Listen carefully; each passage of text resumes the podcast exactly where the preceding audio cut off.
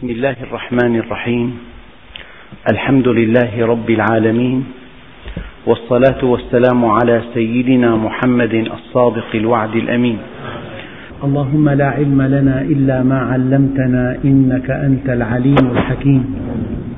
اللهم علمنا ما ينفعنا. وانفعنا بما علمتنا. وزدنا علما. وأرنا الحق حقا وارزقنا اتباعه. وأرنا الباطل باطلا وارزقنا اجتنابه واجعلنا ممن يستمعون القول فيتبعون أحسنه وأدخلنا برحمتك في عبادك الصالحين. أيها الإخوة المؤمنون مع الدرس الثامن من سورة لقمان وصلنا في الدرس الماضي إلى قوله تعالى يا بني أقم الصلاة وأمر بالمعروف وانه عن المنكر واصبر على ما أصابك إن ذلك من عزم الأمور.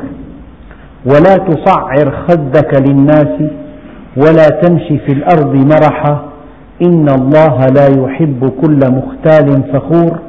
واقصد في مشيك واغضض من صوتك إن أنكر الأصوات لصوت الحمير. أيها الإخوة، هناك قاعدة أصولية وهي أنه أن ما لا يتم الواجب إلا به فهو واجب، ما لا يتم الواجب إلا به فهو واجب، إن قلت لإنسان كن طبيبا آمرك أن تكون طبيبا. فمن ضمن هذا الأمر أن تنال الثانوية بدرجات عالية. ومن ضمن هذا الأمر أن تنتسب إلى كلية الطب. لأنك لن تكون طبيبا إلا إذا دخلت كلية الطب. ولن تدخل كلية الطب ما لم تكن ما لم تحمل الشهادة الثانوية. ما لا يتم الواجب إلا به فهو واجب. هذه قاعدة أصولية. فربنا عز وجل حين أمر أن نصلي. لا يمكن أن تصلي إلا إذا كنت مستقيما محسنا. ولا يمكن أن تستقيم وأن تحسن إلا إذا عرفت الله وآمنت باليوم الآخر.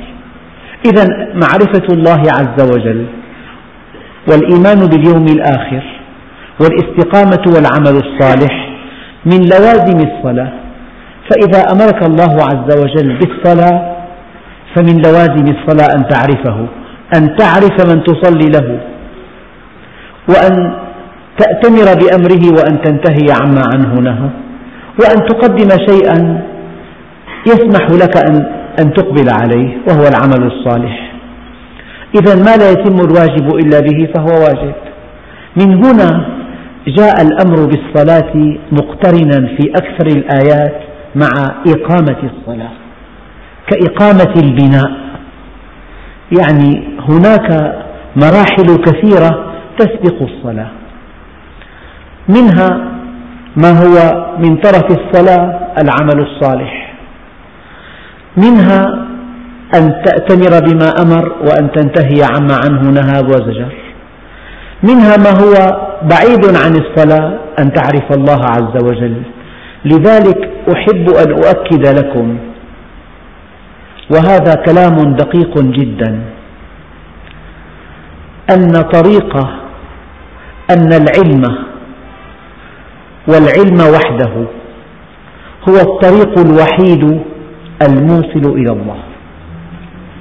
إذا عرفت الله عرفت ما عنده من ثواب أو من عقاب. عرفت أن الأمر كله بيده. توجهت إليه. إذا عرفت أنه هو الأول والآخر والظاهر والباطن.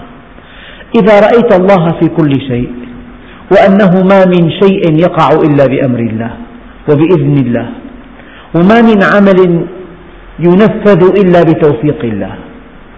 إذا رأيت هذه الرؤية هذه الرؤية وتلك المعرفة وهذا العلم حملك على أن تطيع الله وحملك على أن تفعل الصالحات تقربا إليه. الآن يمكنك أن تصلي.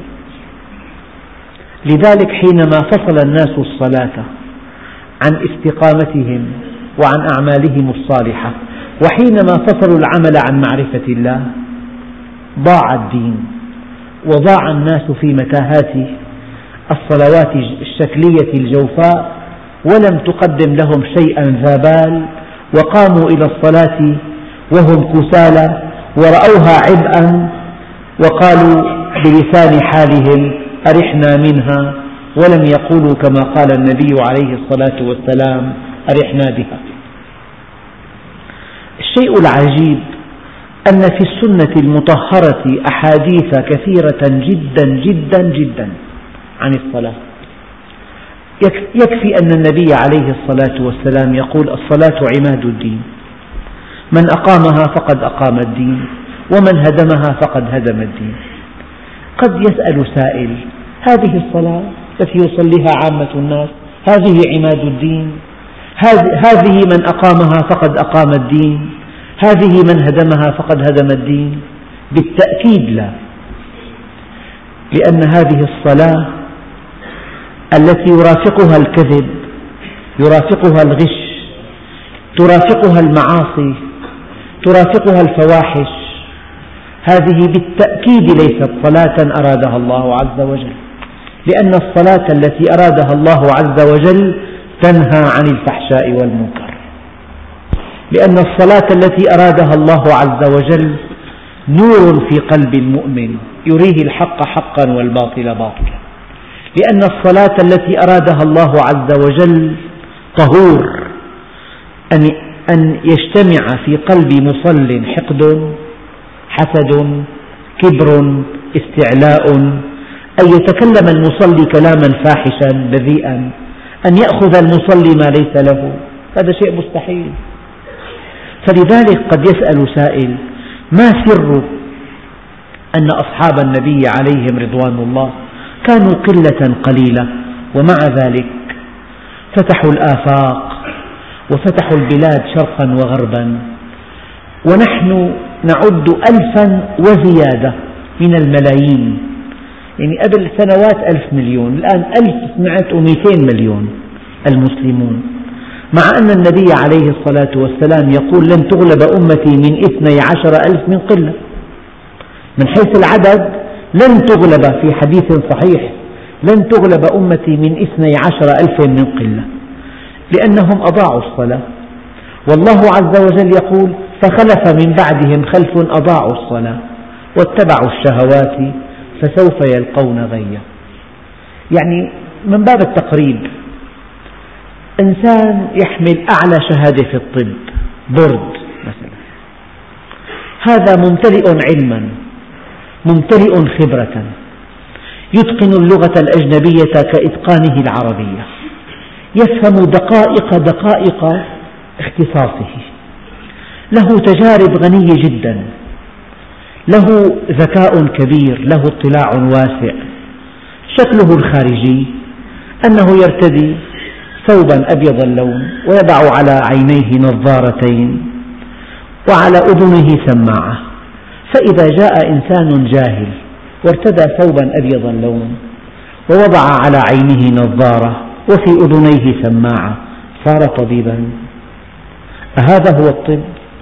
أن ترتدي هذا الثوب الأبيض وأن تضع السماعة على أذنيك وأن تضع ورقة بيضاء على الطاولة.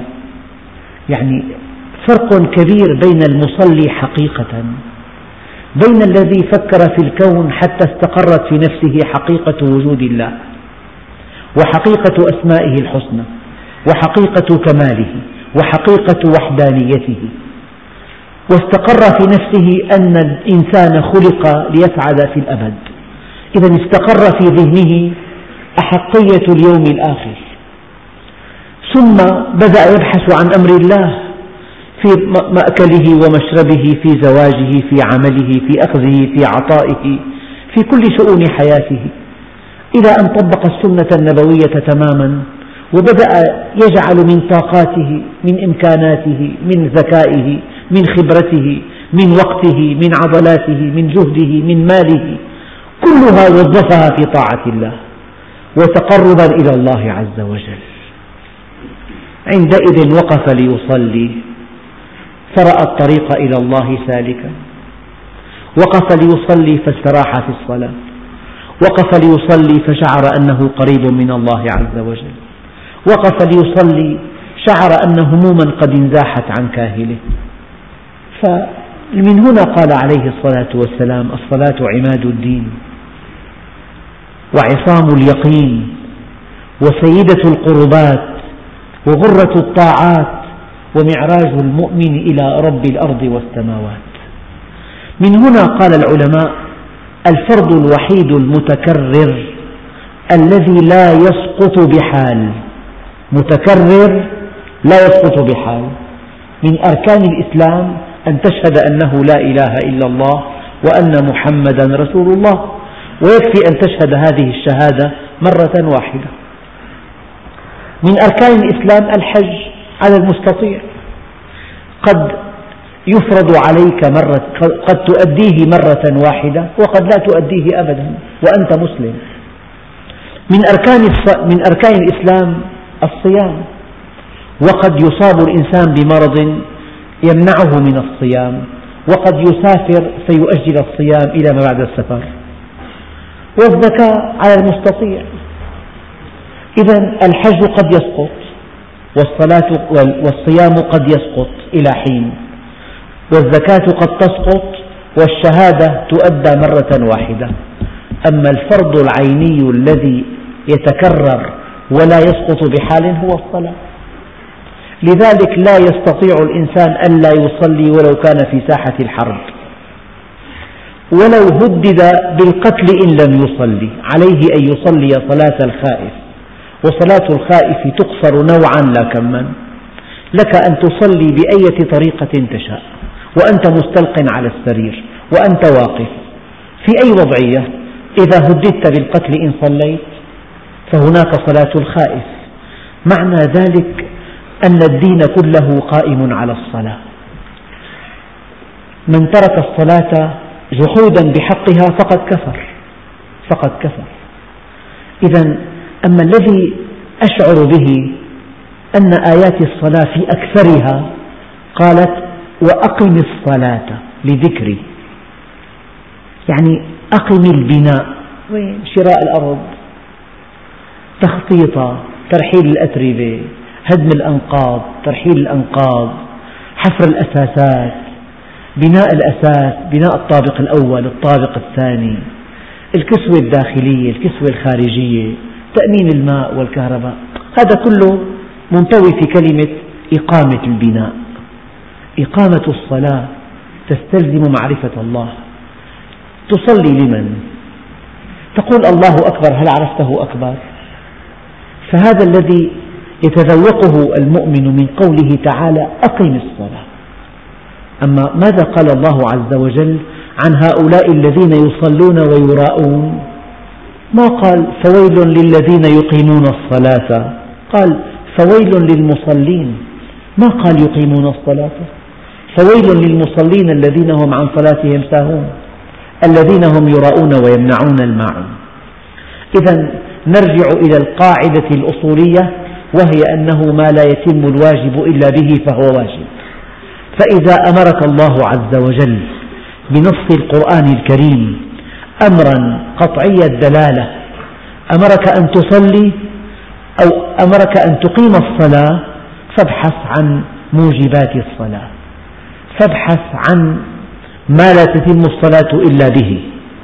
معرفة بالله عز وجل واستقامة على أمره وتقرب إليه عندئذ ترى الطريق إلى الله سالكا. قد يسأل سائل كيف تتم معرفة الله؟ الله عز وجل لا تدركه الأبصار وهو يدرك الأبصار. إذا السبيل الوحيد إلى معرفة الله أن تستعمل العقل الذي هو مناط التكليف.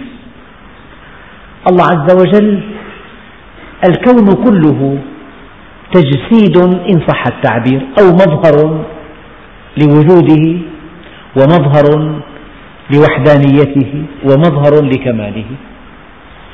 فأسماء الله كلها لها متعلقات.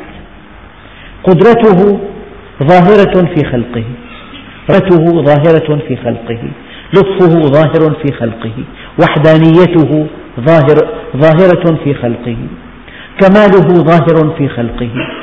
إذا كل أسمائه الحسنى وكل صفاته الفضلى إنما هي مبثوثة في خلقه في الكون. إذا يكفي أن تنظر إلى الكون إلى خلقك إلى طعامك إلى شرابك إلى ما تحتك إلى ما فوقك إلى عن يمينك إلى عن شمالك. يكفي أن تنظر وأقرب شيء إليك جسدك. قتل الإنسان ما أكفره. ما الذي جعله يكفر من أي شيء خلقه؟ من نطفة خلقه فقدره. نطفة. لا ترى بالعين.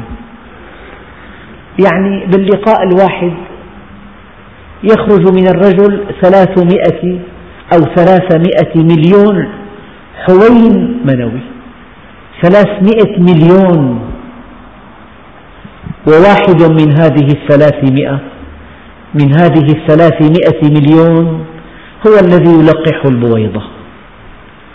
ومن يصدق أن على هذا الحوين معلومات مبرمجة بأزمان معينة تزيد عن خمسة آلاف مليون معلومة. يعني خمسة الرقم دقيق جدا تأكدت منه إلى أقصى درجة. خمسة آلاف مليون أمر مودعة في هذا الحوين الذي لا يرى بالعين. كيف لقح هذا الحوين البويضة؟ وكيف فتح له الباب؟ ثم أغلق. وكيف منع من الدخول؟ آلاف مئات الألوف بل عشرات الألوف. دخل هذا الحوين القوي إلى البويضة وكيف انقسمت وكيف تلقحت هذه الخلية الأنثوية الأولى وكيف انقسمت إلى عشرة آلاف جزيء وهي في طريقها إلى الرحم وإذا قرأت علم الأجنة أو قرأت المبادئ الأولى لعلم الأجنة وجدت العجب العجاب. قتل الإنسان ما أكفره. من أي شيء خلقه؟ من نطفة خلقه فقدره. ثم السبيل يسره. ثم أماته فأقبره. إلى آخر الآيات. كلا لما يقضي ما أمره ماذا ينتظر؟ إلى متى أنت باللذات مشغول؟ وأنت عن كل ما قدمت مسؤول؟ إلى متى؟ تعصي الإله وأنت تظهر حبه. ذاك لعمري في المقال بديع. لو كان حبك صادقا لأطعته. إن المحب لمن يحب يطيع. الذي أراه أنك إذا تأملت في خلقك إذا تأملت في طعامك إذا تأملت في شرابك إذا تأملت في المخلوقات من حولك إذا تأملت في الجبال إذا تأملت في البحار إذا تأملت في الأطيار إذا تأملت في الأسماك لا بد من أن تعود من هذه الجولة وقد خشع قلبك. ورأيت نفسك صغيرا جدا أمام عظمة الله عز وجل. عندئذ لا تملك إلا أن تبادر إلى طاعته. وإلى, وإلى نفع عباده وإلى خدمة مخلوقاته. فإذا كنت عارفا به مستقيما على أمره محسنا إلى خلقه استقبلك الله عز وجل في الصلاة وأقبل عليك وتجلى على قلبك وملأ قلبك نورا وملأ حياتك حبورا وجعلك من المقربين المنعمين الذين لا خوف عليهم ولا هم يحزنون. يعني ألا ترى معي أنه في بعض أحيانك في بعض ساعات صفائك في بعض, في بعض عقب أعمالك الصالحة عقب التضحيات عقب البذل عقب العطاء ألم تقف مرة بين يدي الله عز وجل؟ تنهمر دموعك ويخشع قلبك وتتمنى أن تدوم الصلاة ساعات طويلة. إذا كنت صليت هذه الصلاة فهذه هي الصلاة. هذه هي الصلاة التي أمرنا الله بها. هذه هي الصلاة التي نرقى بها. أقم الصلاة لذكري. واسجد واقترب. لا تقربوا الصلاة وأنتم سكارى حتى تعلموا ما تقولون. إذا تلوت القرآن في الصلاة ربما شعرت كأنك تسمع القرآن أول مرة وكأنه نزل من توه على النبي عليه الصلاة والسلام. هذه الصلاة. فالصلاة ميزان ميزان. من وفى استوفى. من وفى الاستقامة حقها استوفى من الصلاة ثمراتها. فخالق عظيم رب كريم خالق السماوات والأرض. يأمرك أن تقف بين يديه هكذا وأنت ساه ولاه وأن تنحني وتنحني وتقعد وتسلم وانتهى كل شيء. أهذا أمر الله عز وجل؟ هذه الذات الكاملة هذا الإله العظيم هذا الرب الكريم هذا أمره؟ أترضى لمخلوق أن تؤدي أمره أداء شكليا أترضى من ابنك إذا أمرته أن يدرس أن يقعد وراء الطاولة وأن يفتح كتابا ويقلبه أمامك وعينه نحوك؟ ولا يقرأ شيئا. أترضى منه هذا؟ ألا تتهمه بالنفاق إذا فعل هذا؟ فكيف ترضى أن تؤدي هذه العبادة العظيمة أداء شكليا؟ أداء أجوفا. لكن أنى للمنحرف أن يقف بين يدي الله عز وجل. أنى للمذنب أن يقبل على الله. أنى للمسيء إلى خلقه أن, أن يتجلى الله على قلبه. هذا القلب بيت الرب. والله عز وجل أغنى الأغنياء عن الشرك. إذا كان في القلب شرك الله عز وجل يدعك وشأنك.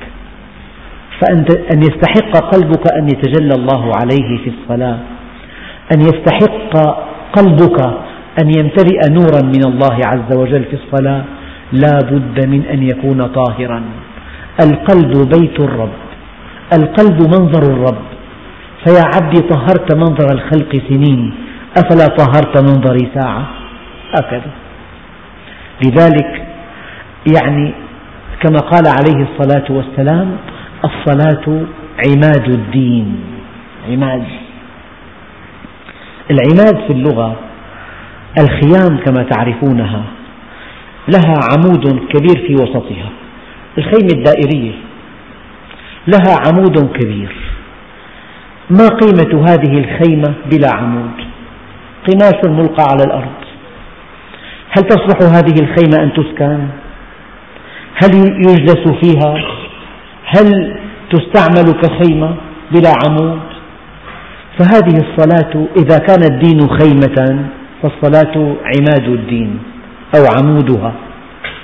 فمن أقامها فقد أقام الدين ومن هدمها فقد هدم الدين. لاحظ أنت مخيم حينما يزمع أصحابه الرحيل يبدأون بسحب الأعمدة. حينما يسحب عمود الخيمة تتداعى على الأرض تصبح قماشا بعضه فوق بعض وانتهى الأمر. تشبيه نبوي رائع جدا. الصلاة عماد الدين. من أقامها فقد أقام الدين ومن هدمها فقد هدم الدين. الصلاة طهور المصلي طاهر النفس. المصلي لا يغش أحدا لا يكذب لا يتلاعب لا يحتال لا يخدع لا, لا, لا يسيء في كلامه. مصلي طاهر. يعني إنسان متصل بالله.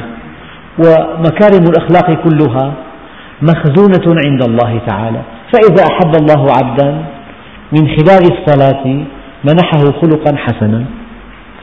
هذا كلام قطعي.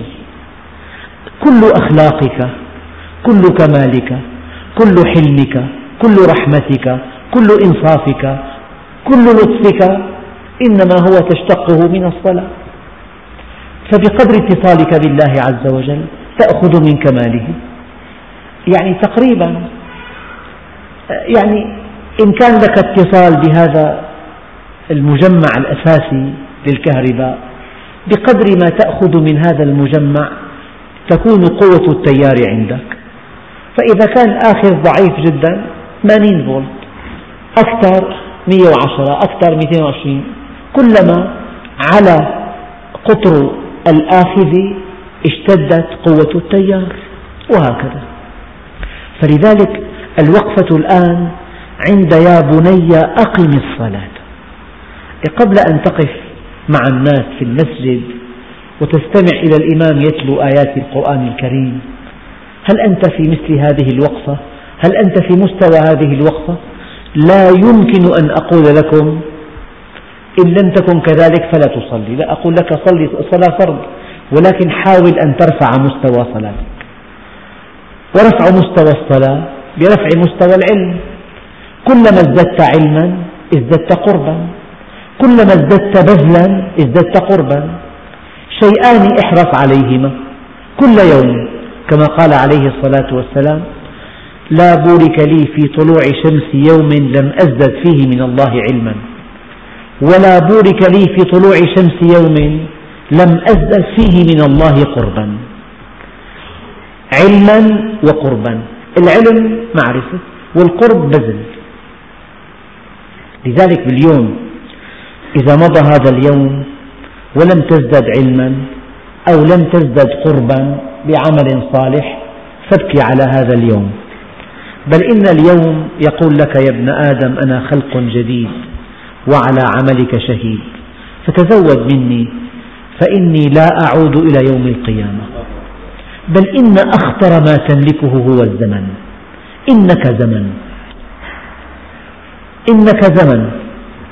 أو إن رأس مالك هو الزمن أو إن أخطر ما تملكه هو الزمن. فإما أن تنفقه إنفاقا استهلاكيا سخيفا وإما أن تنفقه إنفاقا استثماريا. فإذا حرصت على معرفة الله عز وجل وعلى حضور مجالس العلم وعلى فهم كتاب الله وعلى فهم أمر الله ونهيه وعلى فهم السنة المطهرة وعلى أن تقف على سيرة النبي عليه الصلاة والسلام إذا حرصت على طلب العلم طلب العلم يجعلك من طلاب العلم. وطلاب العلم أغلب الظن إذا كانوا صادقين يطبقون علمهم. فإذا طلبت العلم وتعلمت العلم وطبقت العلم صار الطريق إلى الله سالكا. فإذا اتصلت بالله عز وجل لك أن تقول مع من يقول يا رب ماذا فقد من وجدك؟ وما فقد شيئا. وماذا وجد من فقدك؟ والله ما وجد شيئا. يعني ملخص الملخص أن ترى الله في كل شيء وأن تسعى إليه في كل شيء. وهؤلاء التائهون الشاردون البعيدون هؤلاء ما أتعسهم وما أشد خسارتهم حينما يأتيهم ملك الموت فذرهم حتى يخوضوا ويلعبوا فذرهم يخوضوا ويلعبوا حتى يلاقوا يومهم الذي فيه يصعقون. إذا الإنسان في أخبار تأتي للإنسان كالصاعقة. يعني إذا اكتشفت فجأة أن هذا البيت الوحيد الذي لا تملك غيره قد بعته بعملة مزيفة وأن هذه العملة المزيفة فضلا عن أنه لا قيمة لها سوف تحاسب عليها حسابا كبيرا أليس هذا الخبر صاعقا؟ إذا اكتشفت فجأة أن هذا البيت الذي اشتريته ليس للذي باعك إياه وأن الذي باعك إياه شخص وأن الذي يملكه شخص آخر وأن هذا المبلغ الذي دفعته له ذهب على الأرض أليس هذا الخبر صاعقا؟ فإذا كشف الإنسان لحظة في لحظة ما أن كل عمله في الدنيا لا قيمة له وأن كل سعيه قد ذهب أدراج الرياح وأن الله عز وجل جعل من عمله هباء منثورا وأنه قادم على على حياة أبدية لا يملك مالا للتداول فيها. يعني أنت إذا ذهبت إلى بلد غربي أول شيء تفكر به أن تشتري عملة ذلك البلد. لفرنسا فرنك لإنجلترا جنيه. فإذا كنت مزمعا أن تسافر إلى الدار الآخرة ألا ينبغي أن تفكر ما العملة الرائجة هناك؟ إنها العمل الصالح. لذلك يا قييس إن لك قرينا يدفن معك وأنت وهو حي وتدفن معه وأنت, وأنت ميت. فإن كان كريما أكرمك وإن كان لئيما أسلمك ألا وهو عمله يطلع من البيت. البيت أملاك غير منقولة بمحله أما له أهل له أولاد له أقرباء له أصحاب هؤلاء يمشون معه لكنهم جميعا يقفون عند شفير القبر. أما الوحيد الذي سينزل في هذا القبر هو الميت. يرفع غطاء النعش ويؤذن مؤذن ويحمل ويودع في هذه الحفرة. شيء واحد يدخل معك في القبر. إنه عملك. لذلك قالوا والقبر صندوق العمل. صندوق عملك هو قبرك. لذلك قالوا الدنيا ساعة اجعلها طاعة. والنفس طماعة عودها القناعة. هذه المعاني المستنبطة من قوله تعالى يا بني أقم الصلاة وأمر بالمعروف وانهى عن المنكر واصبر على ما أصابك. أما وأمر بالمعروف يعني ليس القصد أن تكون وحدك سعيدا. أنت إنسان في مجتمع فإذا سعد المجتمع سعدت معه وإذا شقي المجتمع شقيت معه. لذلك أنت مأمور أن تأمر بالمعروف وأن تنهى عن المنكر. وهذه عبادة عدها بعضهم كالصلاة والصيام. وأمر بالمعروف وانهى عن المنكر. يعني إذا وصلت فأوصل غيرك. إذا عرفت فعرف غيرك. إذا سعدت فأسعد غيرك. إذا اتصلت فأعن غيرك على الاتصال. يعني إذا أردت أن تسعد فأسعد الآخرين. حينما تأمر بالمعروف وتنهى عن المنكر تصبح تصبح امرأ صالحا في مجتمع صالح. لذلك مثلا يعني قد يحدث أن بعض إخواننا هو وأخوه أخوه أخوه كلهم دينون ورعون مستقيمون. هؤلاء الإخوة ما دام البيوت كلها مطبق فيها الإسلام هؤلاء يشعرون بسعادة وليس هناك منغصات. أما إذا أخ واحد مستقيم أربع أخوة منحرفين يعاني الأمرين في تداخلات لأنه في قرابة في أولاد في أولاد عم في تطلعات. فأنت إذا أمرت بالمعروف ونهيت عن المنكر عاد الخير عليك. يعني إذا كان بإمكانك أن تهدي أخاك من أمك وأبيك وبإمكانك أن تأتي به إلى المسجد وأن تحمله على طاعة الله عز وجل أصبحتم اثنين. فإذا جلبت الأخ الثالث أصبحتم ثلاثة. فإذا أمكنك أن تهدي إخوتك جميعا أصبحتم كتلة كتلة يعتد بها. رأيت طاعة الله سهلة صارت. ما عاد في موازنات تطلعات إفساد انتهى الإفساد. أصبحت البيوت كلها عامرة بذكر الله. فأنت إذا أمرت بالمعروف ونهيت عن المنكر فقد سعدت قبل الذين أمرتهم بالمعروف. وسعدت قبل الذين نهيتهم عن المنكر. إذا أنت إذا أكثرت من حولك المؤمنين سعدت بهم وسعدوا بك. هذه عبادة عبادة بكل معنى هذه الكلمة. وأمر بالمعروف وانهى عن المنكر. يعني مؤمن اهتدى إلى الله يقول ما لي وللناس؟ دعهم في ضلالهم يا أخي. لهم رب يحاسبهم. هذا مؤمن في الدرجة الدنيا من الإيمان لأن قلبه لم يمتلئ حبا لهم ولم يمتلئ غيرة عليهم ولم يمتلئ شفقة عليهم بل كان هذا القلب بعيدا عن أن يكون قلبا رحيما. فلذلك المؤمن الصادق يتحرق على هداية إخوته على هداية أقربائه على هداية جيرانه على هداية شركائه على هداية زملائه. على هداية من حوله من دونه من فوقه. لذلك دائما ينطلق اللسان بذكر الله عز وجل. أمرت أن يكون صمتي فكرا ونطق ذكرا ونظر عبرة يا بني أقم الصلاة وأمر بالمعروف وأمر بالمعروف. يجب ألا تأخذك في الله ألا تأخذك في الله لومة لائم. يجب ألا تجامل. يجب ألا تحابي يجب ألا تطلب السلامة على حساب هذا الأمر الإلهي وأمر بالمعروف وانهى عن المنكر واصبر على ما أصابك. فلان حدثك عن أنه سيفعل كذا وكذا وهذا الفعل محرم لا تبقى صامتا. ذكره قل له يا أخي هذا العمل حرام لا يجوز. قل له من ابتغى أمرا بمعصية كان أبعد مما رجا وأقرب مما اتقى. أما أن تقول ما لي وللناس. لكن إذا نتج عن أمرك بالمعروف أو عن نهيك عن المنكر نتج فتنة أشد من فعل هذا المنكر عندئذ العلماء قالوا في مثل هذه الحالة لا ينبغي أن تفعل ذلك. لأن سيدنا عمر يقول ليس بخيركم من عرف الخير ولا من عرف الشر ولكن من عرف الشرين وفرق بينهما واختار أهونهما.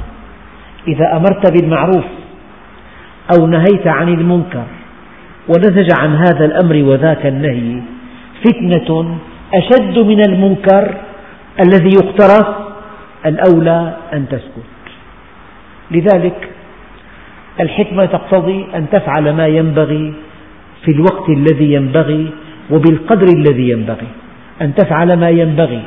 بالقدر الذي ينبغي وفي الوقت الذي ينبغي. لكن أغلب الظن أن الإنسان الأب أولاده الزوج زوجته صاحب المعمل عماله صاحب المتجر موظفينه آه، مدير مؤسسة موظفينه أيضا. يعني في الله عز وجل جعل أشخاص تحت رعايتك. في في إشرافك. أنت قيم عليهم. أمرهم بيدك. هؤلاء الذين أناط الله بك مصالحهم ومقدراتهم هؤلاء ينبغي أن تأمرهم بالمعروف وأن تنهاهم عن المنكر. يعني أقرب مثل عندك محل تجاري عندك موظف. أخلاقه عالية ونشيط ومخلص لكنه لا يصلي. ألا ينبغي أن تأمره أن يصلي؟ ألا ينبغي أن تشجعه على الصلاة؟ ألا ينبغي أن تحضه على معرفة الله؟ لأن هذا سيحاسبه يقول لك خدمتك ثلاثين عاما. ما ذكرتني مرة بالصلاة؟ ما أمرتني أن أصلي؟ ما دفعتني إلى معرفة الله عز وجل؟ اعتصرت مني قوتي وألقيتني في جهالة وفي ضلالة. إذا وأمر بالمعروف وانهى عن المنكر ولا سيما من كان في حوزتك ومن كان تحت إشرافك ومن كان تحت رعايتك. هؤلاء أولى الناس أن تأمرهم بالمعروف وأن تنهاهم عن المنكر. يا بني أقم الصلاة وأمر بالمعروف وانهى عن المنكر. ما المعروف؟ ما أمر الله به. ما المنكر؟ ما نهى عنه. الحسن ما حسنه الشرع والقبيح ما قبحه الشرع. كل شيء حسنه الشرع وأمر به فهو حسن وهو المعروف وكل شيء نهى عنه الشرع فهو المنكر وهو القبيح. يعني لا ينبغي أن تكون لك قيم أخرى أن تفعل أشياء تراها حسنة وقد وهي تخالف الشرع. المؤمن الصادق قيمه من قيم كتابه. مقاييس الفوز عنده هي مقاييس الفوز عند الله عز وجل. لا يؤمن أحدكم حتى يكون هواه تبعا لما جئت به. ما في عنده مقاييس خاصة؟ يعني مثلا إنسان لا يصلي بعيد عن الدين منكر للدين تقول عنه لبق لطيف أخلاقه عالية فهيم حذق. ما أنت تطعن بالدين. إذا أثنيت عليه كل هذا الثناء وهو لا يصلي وهو لا يعتد بالدين فكأنك ألغيت الدين أنت ولم تعبأ به. إذا ينبغي أن تكون القيم التي تتعامل بها نابعة من كتاب الله. لا ينبغي أن تكون نابعة من مجتمعك ولا من تقاليدك ولا من عاداتك. نعم. لكنك إذا أمرت بالمعروف وإذا نهيت عن المنكر فالطريق في ذلك ليس محفوفا بالورود ولكن محفوف بالأشواك لأن الذي يأمر بالمعروف وينهى عن المنكر هناك أشخاص شهوانيون يتضررون من هذه الدعوة. إذا لا بد أن يناصبوها العداء. لا بد من أن يقفوا عقبات في طريق الدعوة إلى الله. لأنهم تضرروا. إن في شهواتهم وإن في مصالحهم. إذا لا بد من أن تؤذى. إذا جاء الأمر الإلهي الثالث واصبر على ما أصابك. أن تأمر بالمعروف وأن تنهى عن المنكر وأن تدعو الناس إلى الله وأن تحضهم على طاعة الله. وأن تعيش هكذا بلا مشكلة بلا معاداة بلا معارضة بلا نقد بلا حسد مستحيل قال يا رب لا تبقي لي عدوا سيدنا موسى بالمناجاة.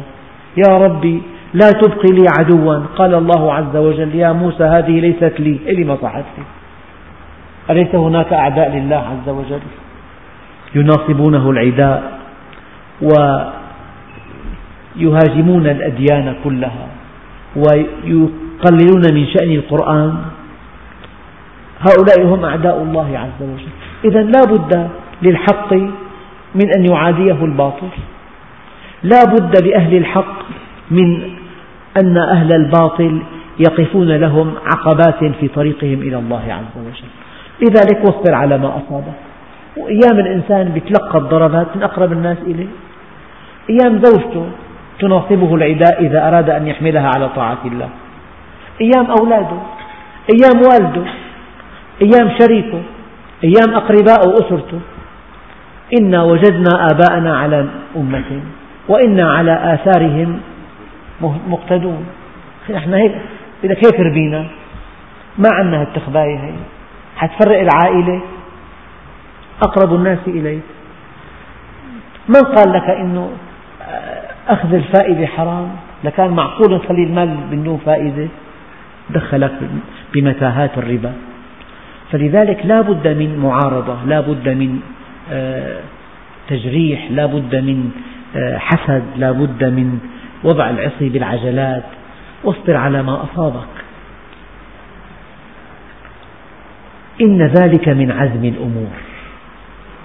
يعني أنت أيام في أمور تتردد فيها. يعني مثلا نروح نزهة ما نروح نلاقي أماكن ما نلاقي ترى النفقات كبيرة الآن وقتها مو وقتها. قضية النزهة قضية تأخذ وتعطي. لكن لا سمح الله ولا قدر.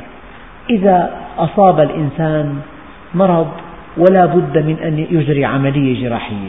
وأن حياته متوقفة على إجراء هذه العملية. هون في موازنات في تردد. إن إجراء هذه العملية من عزم الأمور من الأمور المقطوع بها التي لا بد من أن تفعل. يعني الإنسان أيام في قضايا له فيها خيار لكن في في قضايا كثيرة جدا ما له فيها خيار. أن تقيم الصلاة وأن تأمر بالمعروف وأن تنهى عن المنكر وأن تصبر على ما أصابك. إن هذا لمن عزم الأمور. بمعنى أنه لا بد من أن تصلي. لا بد من أن تأمر بالمعروف. لا بد من أن تنهى عن المنكر. وهذا الأمر ليس أمرا اختياريا ليس أمرا احتماليا. لا يحتمل التردد ولا أن تقول افعل أو لا أفعل. لا. إن ذلك من من الأمور الذي يجب أن تعزم عليها. من الأمور المقطوع بصحتها وبحتميتها وبضرورتها وبأنها طريق إلى الله وحيدة. أي معنى من عزم الأمور؟ عزمت عليه أن يفعل أي شددت عليه أن يفعل. يعني الإنسان أحيانا يكون دخله محدود جدا لكن يصاب ابنه بمرض وقد يقتضي هذا المرض أن ينفق عليه عشرات الألوف بل مئات الألوف تراه طائعا يبيع بيته من أجل معالجة ابنه لأن معالجة الإبن من عزم الأمور. هكذا. أحيانا ينهدم حائط بالبيت بفعل الأمطار يصبح البيت مكشوفا. يضطر صاحب هذا البيت أن يقترض من أي جهة ليشيد هذا الجدار. أن تقيم هذا الجدار ليس من, من, من هو أمر مخير فيه لا من عزم الأمور. أصبحت مع الطريق أصبحت. أنا أضرب أمثلة ما معنى من عزم الأمور؟ أنت في حياتك أشياء كثيرة تتردد بها تقدم أو تحجم توازن أفعل أو لا أفعل. لكن في أشياء كثيرة أيضا حينما تقع ترى نفسك مندفعا إلى إلى فعلها دون تردد، دون سؤال، دون تريث، دون استشارة أبدا. يعني إذا كان ابنه التهبت الزايدة عنده وصاح من شدة الألم وقال له الطبيب لا بد من أن تجرى العملية اليوم. انتهى الأمر. لك ما معي والله ما معي. لا يتدين. يضع الأسوار رهن. إجراء العملية لابنه إن ذلك من عزم الأمور. لا بد من أن يفعلها. فيجب أن تعد الصلاة والأمر بال وما ومقدمات الصلاة من عمل صالح من استقامة على أمر الله من معرفة بالله من عزم الأمور. وأن تأمر بالمعروف وأن تنهى عن المنكر من عزم الأمور. وأن تصبر على ما أصابك من عزم الأمور. يعني مستحيل أن تمضي حياة المؤمن من دون ابتلاء. قال تعالى إنا كنا مبتلين. إذا لا بد من أن تبتلى. ومع الابتلاء لا بد من أن تصبر. لا بد من أن تحتسب. إن ذلك من عزم الأمور. ولا تصعر خدك للناس. يعني بعضهم قال إذا دعوت إلى الله إذا أمرت بالمعروف ونهيت عن المنكر لا ينبغي أن تستعلي على الناس وأنت في هذه الطاعة. ينبغي أن تكون واحدا منهم. ينبغي أن تخفض لك لهم جناحك. ينبغي أن تكون لهم لينا. أرحم بهم من أنفسهم. يجب أن تكون لهم كواحد منهم. ولا تصعر خدك للناس ولا تمشي في الأرض مرحا. تصعير الخد أن تميل خدك كبرا واستعلاء وإعجابا واحتقارا لمن غيرك لمن دونك. كل هذه المعاني مستنبطة من ولا تصعر خدك للناس. أن تميل أمال يميل أن تميل رأسك كبرا. وتيها وعجبا واحتقارا للآخرين. أيام الإنسان يفتخر بنسبه. أو بشهاداته أو بماله أو بقوته أو بوسامته أو بذكائه يا ذكي يا وسيم جميل الطلعة أو من, من ابن فلان يفتخر بأبيه أو بقوته أو بماله. تفوقه في هذه النواحي يحمله على أن يتكبر. قال الناس لا يحبون المتكبر. إذا تكبرت عليهم انفضوا عنك ونفروا منك وانصرفوا إلى غيرك. فإذا أمرت بالمعروف ونهيت عن المنكر إياك أن تصعر خدك للناس. إياك أن تمشي في الأرض مرحا. أن تفرح بالدنيا. لك لا عم نط. أحيانا تأتي الدنيا كما تشتهي. في حالات كثيرة تأتيك الدنيا كما تريد. يزداد مالك تزداد قوتك يزداد شأنك يتألق نجمك تلتمع في سماء الدنيا. يقبل الناس عليك معظمين مبجلين. هذا امتحان خطير هذا مزلق خطير. إما أن تنجح وإما أن ترسب حتى أنهم قالوا ما من فاتح على وجه الأرض. إلا إذا دخل البلد المفتوح إلا دخله متغطرسا مختالا متكبرا إلا النبي عليه الصلاة والسلام. حينما دخل مكة كادت ذؤابة عمامته تلامس عنق بعيره. تواضعا لله عز وجل. أنت عندك إمكانية وأنت في ساعات تألقك في ساعات نجاحك في ساعات يعني ارتفاع شأنك أن تكون في أعلى درجات العبودية لله عز وجل. سيدنا عمر جاءه رسول من أذربيجان وكانت أذربيجان والآن تابعة للاتحاد السوفيتي. أذربيجان كانت ولاية تابعة لسيدنا عمر العاصمة المدينة مو موسكو مدينة. جاءه رسول من أذربيجان قال هذا الرسول كره أن يطرق بيته ليلا فتوجه إلى المسجد فسمع بكاء ومناجاة. يقول هذا الرجل الذي يناجي ربه ربي هل قبلت توبتي فأهنئ نفسي؟ أم رددتها فأعزيها قال له من أنت يا رجل؟ قال له أنا عمر. يعني هذا الذي كره أن يطرق بيته ليلا هو في المسجد يصلي. قال يا أمير المؤمنين ألا تنام الليل؟ قال إنني إن نمت ليلي كله أضعت نفسي أمام ربي وإن نمت نهاري أضعت رعيتي. انطلقا بعد الفجر إلى البيت. قال يا أم كلثوم ما عندك من طعام؟ قالت له والله ما عندنا إلا خبز وملح. خبز وملح بيت أمير المؤمنين. فقال هاتيه. أكل خبزا وملحا ودعا الدعاء التالي. قال الحمد لله الذي أطعمنا فأشبعنا وأسقانا فأروانا. تاكل سلطة ولبن وفاصولية ورز وراها تفاح وهذا حليب وهذا كذا وهذا. وبعدين والله أكلات طيبين اشطايات راكزين قلت الحمد لله. كوسايات مثل سستو. فولات هذا الكلام فقط؟ أكل خبز وملح سيدنا عمر. قال الحمد لله الذي أطعمنا فأشبعنا وسقانا فأروانا. هكذا كان هكذا المؤمن. حتى مر بالأثر إن شاء الله أذكرها لكم بالتفصيل أنه إذا الإنسان شرب كأس ماء شربه على ثلاث دفعات وفي كل دفعة قال بسم الله الرحمن الرحيم.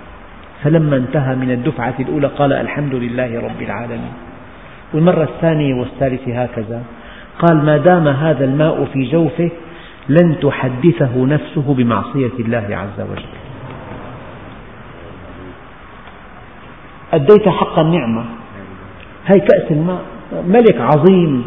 قال أيها الملك يا أمير, يا أمير المؤمنين بكم تشتري هذا الكأس إذا منع منك؟ قال بنصف ملكي قرأت قصة عن باخرة غرقت في عرض المحيط في عرض المحيط. أحد قوارب النجاة أكبر قارب نجاة كان فيه حوالي سبعين إنسان. وفي هذا القارب يعني مستودع للماء لا يكفي لإنسانين. فوزع الماء بملعقة الشاي. له كل واحد باليوم ملعقة شاي من الماء. هل تصدقون أن, أن ركاب هذا المركب قتل بعضهم بعضا ولم يصل إلى الشاطئ إلا اثنان؟ من أجل شربة ماء من أجل أن يشرب ملعقتين من الماء. عوض ملعقة قال له يا أمير المؤمنين بكم تشتري هذا الكأس؟ إذا منع منك. قال بنصف ملك. قال فإذا منع إخراجه قال بنصف ملك الآخر. قال, قال له ملكك يساوي كأس ماء. فالإنسان إذا شرب الماء والكليتين سليمتين والحالب والمثانة وكله يعمل بانتظام أليست هذه نعمة كبرى؟ لذلك ولا تصعر خدك للناس ولا تمشي في الأرض مرحا. إن الله لا يحب كل مختال فخور. كن متواضعا. والحمد لله تفضل آية واحدة. إذا إذا دعوت إلى الله أو أمرت بالمعروف أو نهيت عن المنكر أو في أي حالة من حالاتك ولا تصعر خدك للناس. إياك أن تستعلي عليهم. إياك أن تخاطبهم من فوق. إياك أن تكون فوقيا. إياك أن تكون متعجرفا. إياك أن تكون شاعرا أنك فوق الناس. ولا تمشي في الأرض مرحا. إياك أن تستخفك الدنيا. أن تفرح بالدنيا أن تفرح بمالها بزينتها بمباهجها. يعني لا تنسى أن البيت الذي جهدت في بنائه وفي كسوته وفي تزيينه وفي تأسيسه لن يبقيك أحد فيه ساعة بعد الموت. ولا يسمح لك أن تدفن فيه إلا في المقبرة. اشتريته وجهدت في بنائه وفي تزيينه وفي تأسيسه أقرب الناس إليك إكرامهم لك سرعة ترحيلك من هذا البيت. علام الفرح علام الفرح. ولا تمشي في الأرض مرحا. نعم. إن الله لا يحب كل مختال فخور.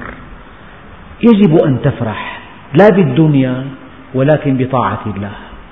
يجب أن تفرح إذا أجرى الله الخير على يديك. يجب أن تفرح إذا سمح الله لك أن ينطلق لسانك في تعريف الناس بالله عز وجل. يجب أن تفرح إذا جعلك الله مفتاحا للخير مغلاقا للشر. يجب أن تفرح إذا جعلك الله عز وجل بابا له. بهذا فافرح. قل بفضل الله وبرحمته وبذلك فليفرحوا. أما أن تفرح بالدنيا ليس لك إلا ما أكلت فأفنيت أو لبست فأبليت أو تصدقت فأبقيت والباقي ليس لك. آخر آية واقصد في مشيك. مرة جاء أحد علماء مصر الكبار إلى مجلس الشيخ بدر الدين رحمه الله تعالى. طبعا الذي جاء شيخ الأزهر جلس جلسة تنم عن اعتداده بعلمه ومكانته. هكذا سمعت القصة. بدأ الشيخ يتحدث. كلما حدث حديثا وفسره وتعمق في, في شرحه هذا الضيف بدأ يغير من جلسته إلى أن انتهى المجلس وهو جالس على ركبتيه وهو لا يدري. إذا كلما عرفت هذا الذي يتكلم تتأدب معه. إذا دخلت على إنسان يحتل منصب رفيع لاحظ نفسك تجلس جلسة فيها أدب لا تعبثوا بما على الطاولة. لا تقرأوا جريدة أمامه. لا تمسك المسبحة. إذا كنت أمام شخص مهم يعني تجلس بأدب باحترام تنظر إليه يعني تتطامن في جلستك. طيب هذا مع إنسان. فكيف إذا عرفت الواحد الديان؟ كيف؟ إذا المتكبر المختال لا يعرف الله عز وجل.